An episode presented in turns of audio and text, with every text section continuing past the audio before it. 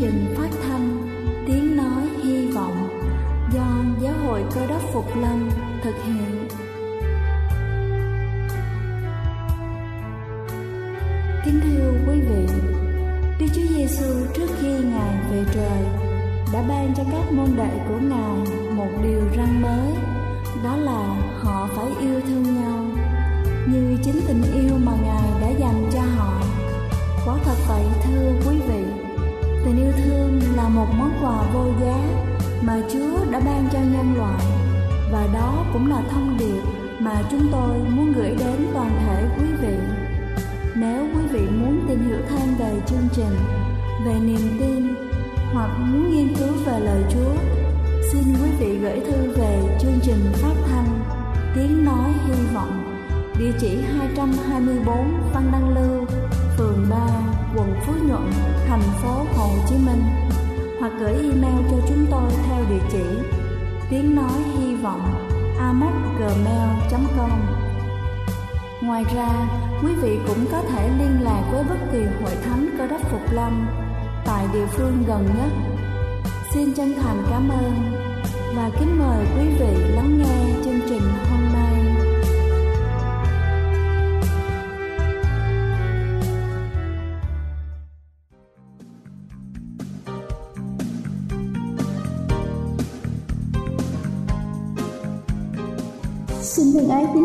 vị thính giả. Trong những ngày hè oi bức, chúng ta phải đối diện với cái nóng ảnh hưởng đến da, thần kinh và sức khỏe. Sau đây tôi sẽ giới thiệu cho mọi người 8 thuốc uống giải nhiệt cho ngày hè. Đầu tiên đó là nước dừa. Theo đông y, nước dừa có vị ngọt ấm, không độc hại, có tác dụng giải nhiệt, tăng cường khí lực. Từ xưa đến nay, loại nước giải khát ngon bổ rẻ này được nhiều người Việt ưa chuộng, đặc biệt là trong những ngày hè oi bức. Loại nước thứ hai đó là nước lọc. Bổ sung nước trong ngày hè là điều vô cùng quan trọng, giúp cho cơ thể không bị mất nước. Trong tất cả các loại thức uống, nước lọc an toàn và tốt cho sức khỏe nhất. Thứ ba đó là nước chanh, cam. Nước chanh, cam có tác dụng cải thiện tình trạng khô khát, trừ nhiệt, trị các bệnh khô nóng do nhiệt một ly nước cam chanh ép trong những ngày hè nắng nóng sẽ giúp làm mát cho cơ thể. Thứ tư đó là nước sắn dây và quả quất hay là còn gọi là quả tắc. Sắn dây có vị ngọt, tính bình, giúp giải nhiệt, chữa khát, cảm mạo, sốt, lị, mụn nhọt. Thức uống từ sắn dây và quất giúp cho thanh nhiệt giải độc, làm ra mồ hôi. Trong nước sắn dây có chất Isolapol giúp cho tăng cường máu lên não, làm giảm huyết áp nên được xem là thức uống phòng tăng huyết áp. Cách pha rất đơn giản, cho bột sắn dây vào ly nước lọc, khuấy đều, bắt thêm hai quả quất. Khi dùng sẽ có thêm chút đường, muối và đá. Thứ tư đó là nước dưa hấu và bí đao. Nước ép hoặc là sinh tố dưa hấu bí đao có tác dụng thanh nhiệt rất tốt. Chúng ta nên tận dụng cả vỏ của các loại trái cây này. Theo đông y, vỏ dưa hấu giúp cho giải nhiệt giải độc, vỏ bí đao giúp tiêu sưng, viêm, rất tốt cho người mắc bệnh tiểu đường. Chúng ta có thể rửa sạch, thái nhỏ vỏ dưa hấu, bí đao nấu nước uống mỗi ngày, dùng tươi hoặc là phơi khô. Thứ sáu đó là nước rau bắp. Theo y học cổ truyền, rau bắp có vị ngọt, tính bình, có thể dùng tươi hoặc là phơi khô nấu thành nước uống hàng ngày có thể cho thêm mía lao, lá dứa. Nước này dùng uống thay cho nước lọc hàng ngày rất tốt cho những người bị cao huyết áp hoặc là tiểu đường. Thứ bảy đó là rau má. Loại thảo dược này có vị đắng ngọt, tính hàn, ăn lúc còn tươi giúp duy trì sự trẻ trung. Sinh tố rau má bổ dưỡng cho sức khỏe, giúp tăng cường trí nhớ, thị lực, thanh nhiệt, giải độc, lợi tiểu, Mỗi ngày có thể dùng 30 đến 50 g rau má tươi giả lấy nước cốt hoặc là nấu canh, nấu nước dùng, làm trà. Uống nước sắc từ rau má còn có tác dụng là hạ huyết áp. Và cuối cùng đó chính là đậu xanh. Đậu xanh có vị ngọt, lành tính, giúp thanh nhiệt giải độc. Chúng ta có thể ăn sống, ninh nhừ hoặc là sắc vỏ đậu lấy nước uống. Bột đậu xanh hòa với nước để nguội cũng rất tốt cho sức khỏe. Hy vọng qua bài chia sẻ hôm nay sẽ giúp cho chúng ta có những sự lựa chọn thích hợp, bổ sung nhiều dưỡng chất cho cơ thể trong những ngày nắng nóng. Đây là chương trình phát thanh Tiếng Nói Hy Vọng do Giáo hội Cơ đốc Phục Lâm thực hiện. Nếu quý vị muốn tìm hiểu về chương trình hay muốn nghiên cứu thêm về lời Chúa, xin quý vị gửi thư về chương trình phát thanh Tiếng Nói Hy Vọng địa chỉ 224 Phan Đăng Lưu, phường 3, quận Phú Nhuận, thành phố Hồ Chí Minh hoặc gửi email cho chúng tôi theo địa chỉ tiếng nói hy vọng amos@gmail.com. Ngoài ra, quý vị cũng có thể liên lạc với bất kỳ hội thánh Cơ đốc Phục Lâm tại địa phương gần nhất. Xin chân thành cảm ơn và kính mời quý vị tiếp tục lắng nghe chương trình hôm nay.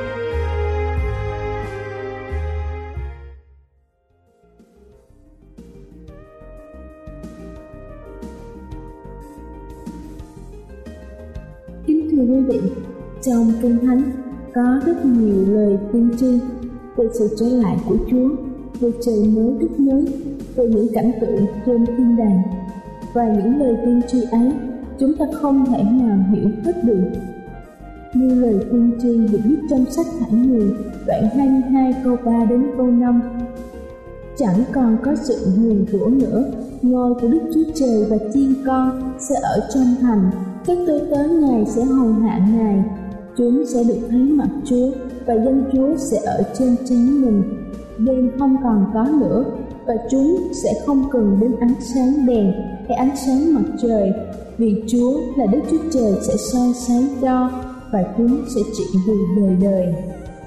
Và hôm nay chúng ta sẽ được lắng nghe bài chia sẻ về lời tiên tri 495 Trước khi nghe phần chia sẻ, xin kính mời chúng ta cùng lắng lòng nghe bản thánh nhạc về lòng Chúa.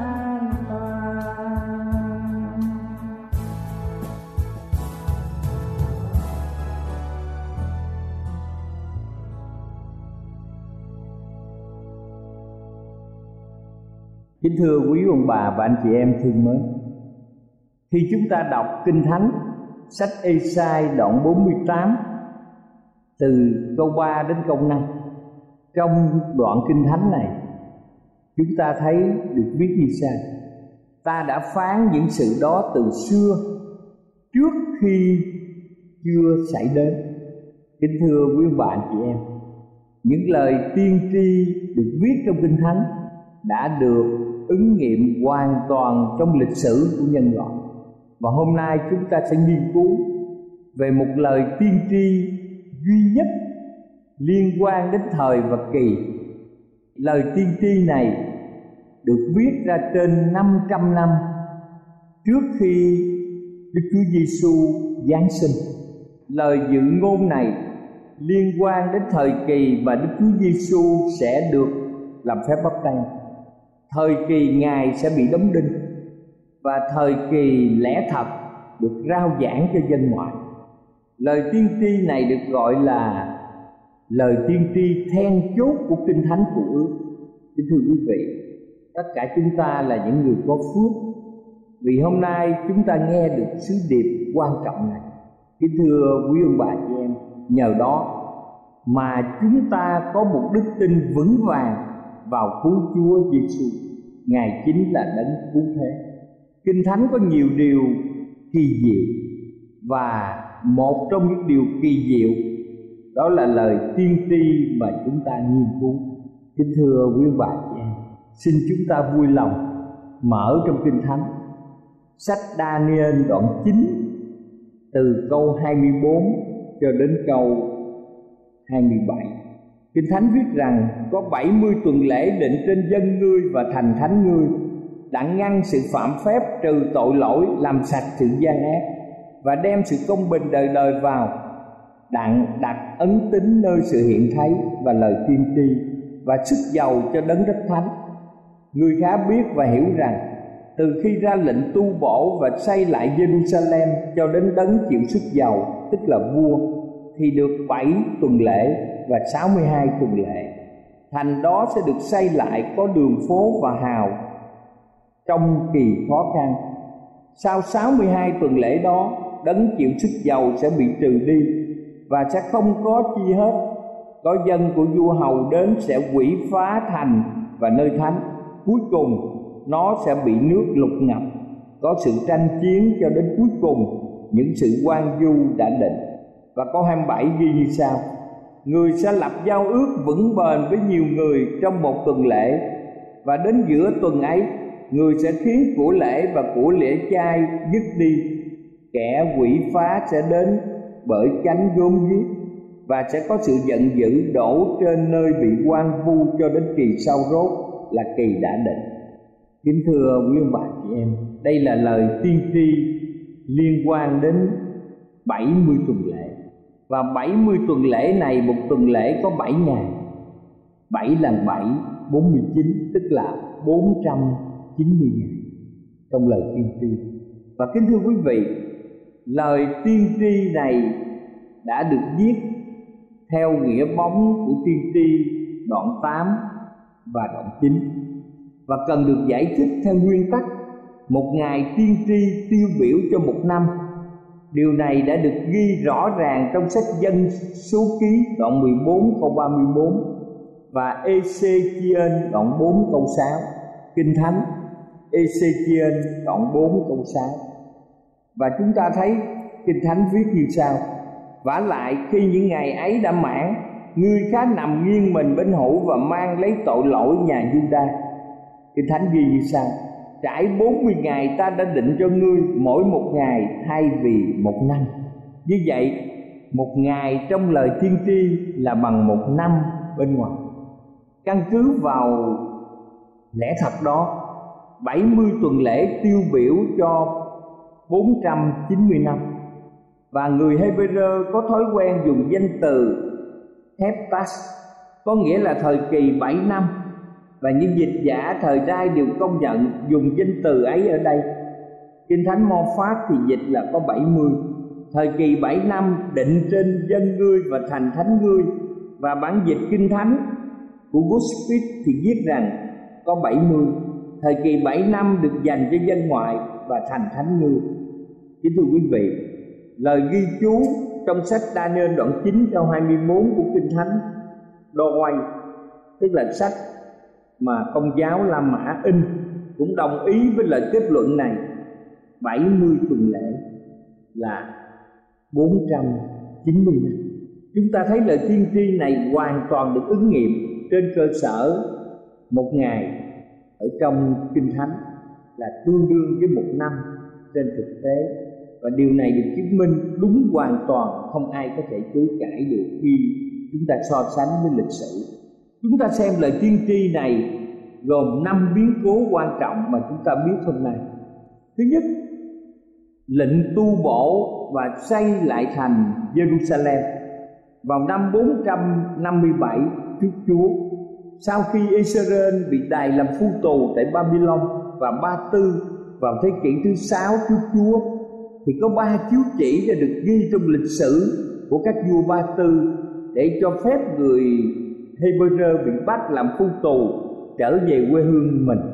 Chiếu chỉ thứ nhất của vua Seru vào năm 536 trước Chúa. Điểm chính của chiếu chỉ này liên quan đến việc xây lại đền thánh và trả lại những khí dụng của đền thánh và thiết lập lại công việc thờ phượng tại đền thánh.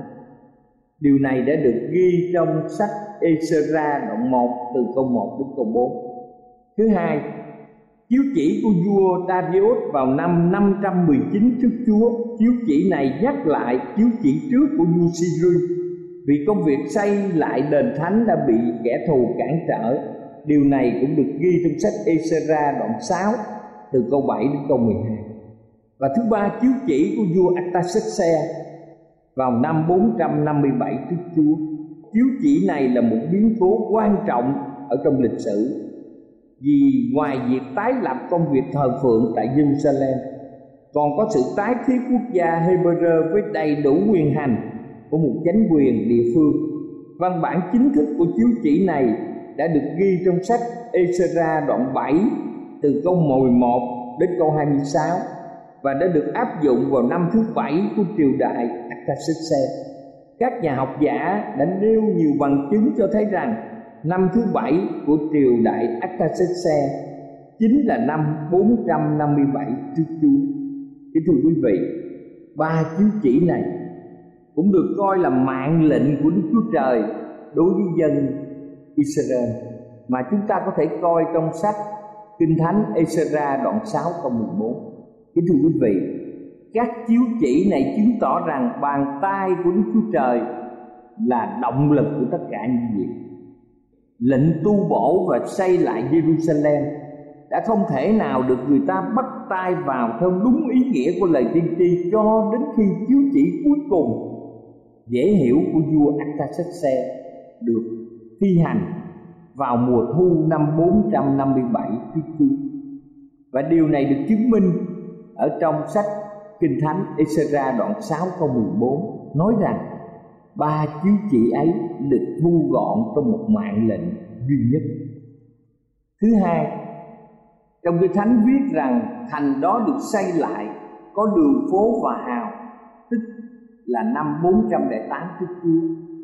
Mà trong Kinh Thánh lời tiên tri được ghi trong Daniel đoạn 9 câu 25 vào cuối thời kỳ 7 năm lần thứ nhất nghĩa là sau 49 năm thì công việc tu bổ và thực sự tiến triển thành đổ nát để được xây cất lại thứ ba, lời kinh thánh được viết về tiên tri như sau cho đến đấng chịu sức giật. thưa quý vị, vào năm 27 sau Chúa, Đức Chúa Giêsu đã đến sông Giô-đanh và Giăng Baptist đã làm phép bắp tem cho ngài. Nghĩa là ngài là đấng chịu sức giàu, Mà điều này được ghi trong sách văn đoạn 1 câu 41. Kính thưa quý vị, sức giàu là một phần của nghi lễ phong chức cho các thầy tế lễ và các vua trong thời kinh thánh được viết ra để đánh dấu cho lúc khởi đầu chức vụ của họ trong công vụ đoạn 10 câu 38 viết rằng Đức Chúa Giêsu được sức giàu bằng Đức Thánh Linh và trong sách Matthew đoạn 3 câu 16 cũng cho biết rằng công việc sức giàu này xảy ra vào lúc Ngài chịu phép bắt tem để đánh dấu cho việc khởi đầu chức vụ. Kính thưa quý vị, trong sách Mát đoạn 1 câu 15 ngay sau khi chịu phép bắt tem vào năm 27 sau Chúa thì Ngài phán rằng kỳ đã tròn nghĩa là tuần lễ thứ 69 đã chấm dứt và được đánh dấu bằng sự hiện ra của đấng Messi. Kính thưa quý vị, còn 7 năm cuối cùng. Khi Ngài phán như vậy thì Ngài đã đề cập đến lời tiên tri của Đa Nên đoạn 9 coi đó là bằng chứng rằng Ngài là đấng Messi và đấng đã được ấn chứng trong lời tiên tri chắc chắn. Thứ tư, đấng chịu sức giàu sẽ bị trừ đi. Điều này ứng nghiệm vào mùa xuân năm 31 sau Chúa. Kính thưa quý bà chị em, sau một thời gian ngắn ngủi là ba năm rưỡi, Chúa đã làm chức vụ giảng dạy, chữa bệnh, giải thích luật pháp thì Đức Chúa Giêsu bị trừ đi và sẽ không có chi hết như lời tiên tri của Daniel. Vào giữa tuần lễ thứ 70, điều này nói lên sự chí thánh của những lời tiên tri trong kinh thánh của ước ở đây phép lạ về lòng thương xót của Đức Chúa Trời tương xứng với phép lạ về sự dựng ngôn của Ngài. Tình thương của Ngài đưa đến sự cứu chuộc và sự khôn ngoan của Ngài đọc được tương lai. Hai điều đó cùng đạt đến một cao điểm. Người khiến của lễ và của lễ cha dứt đi. Kính thưa quý vị, lời tiên tri này nói lên điều gì? Sau khi tình thương của Đức Chúa Trời và sự khôn ngoan của Ngài gặp nhau tại núi Sọ thì có một biến cố kỳ lạ thứ ba xảy ra.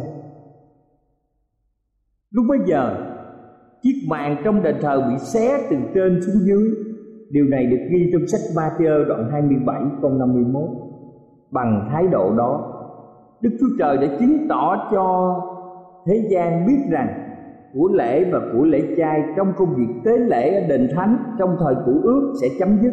Và như vậy ngài lại ấn chứng một lần nữa về lời tiên tri của đa nên đoạn chính.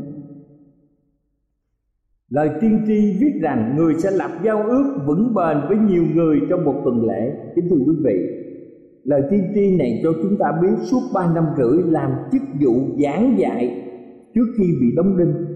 Đức Chúa Giêsu để đích thân lập giao ước. Trong Roma đoạn 15 câu 8 trong 2 Cô-rinh-tô đoạn 1 câu 20 câu 1 trong 2 Cô-rinh-tô đoạn 1 câu 20 và trong 1 Cô-rinh-tô đoạn 11 câu 25 đã cho chúng ta biết đích thân Ngài đã lập giao ước. Và cũng suốt 3 năm rưỡi khi Ngài chết, thì giao ước ấy được duy trì bởi các sứ đồ Kính thưa quý vị, điều này được ghi trong sách Hebrew đoạn 2 câu 3. Tổng cộng 7 năm được gọi là một tuần lễ tiên tri. Thứ năm, ân điển chấm dứt đối với quốc gia Do Thái tức là Israel vào năm 34 sau Chúa. Trong Kinh Thánh sách Công vụ đoạn 7 từ câu 54 đến câu 60 cho chúng ta biết sự tử vì đạo của chấp sự ê tiên lòng ý nghĩa sâu sắc điều này khẳng định rằng các nhà lãnh đạo Israel ở Jerusalem đã chính thức chối bỏ lẽ thật trong công vụ đoạn 7 từ câu 51 đến câu 54 ghi lại một cách rõ ràng. Điều này cũng đánh dấu một kỷ nguyên mới cho sự bành trướng của lẽ thật.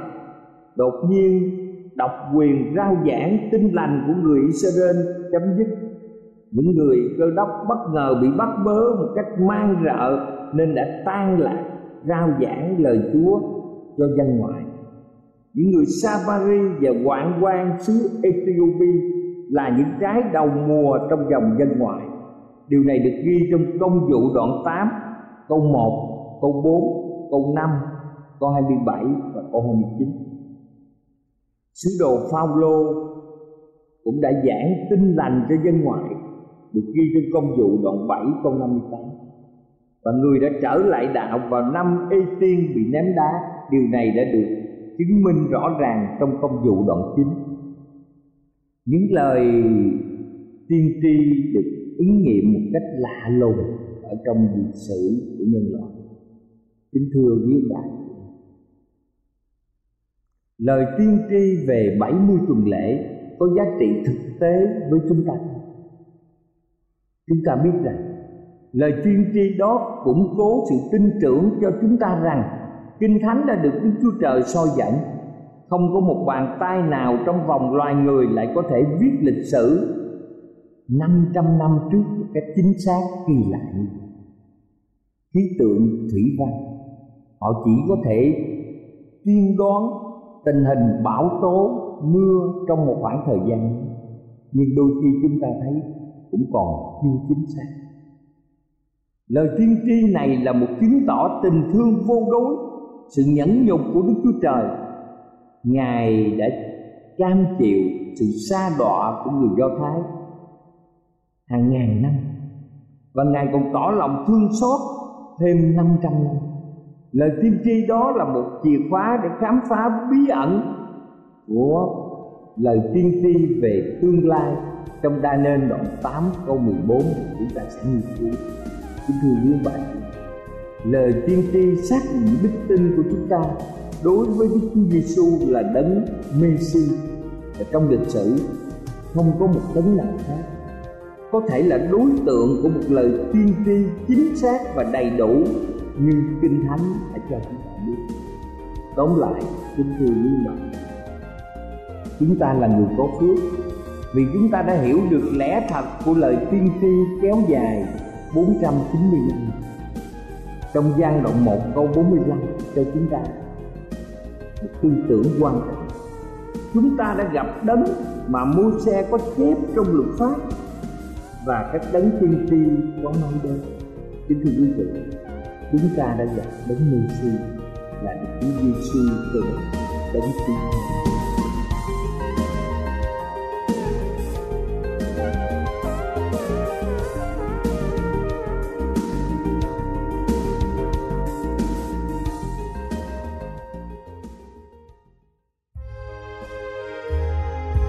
Đây là chương trình phát thanh Tiếng Nói Hy Vọng do Giáo hội Cơ đốc Phục Lâm thực hiện.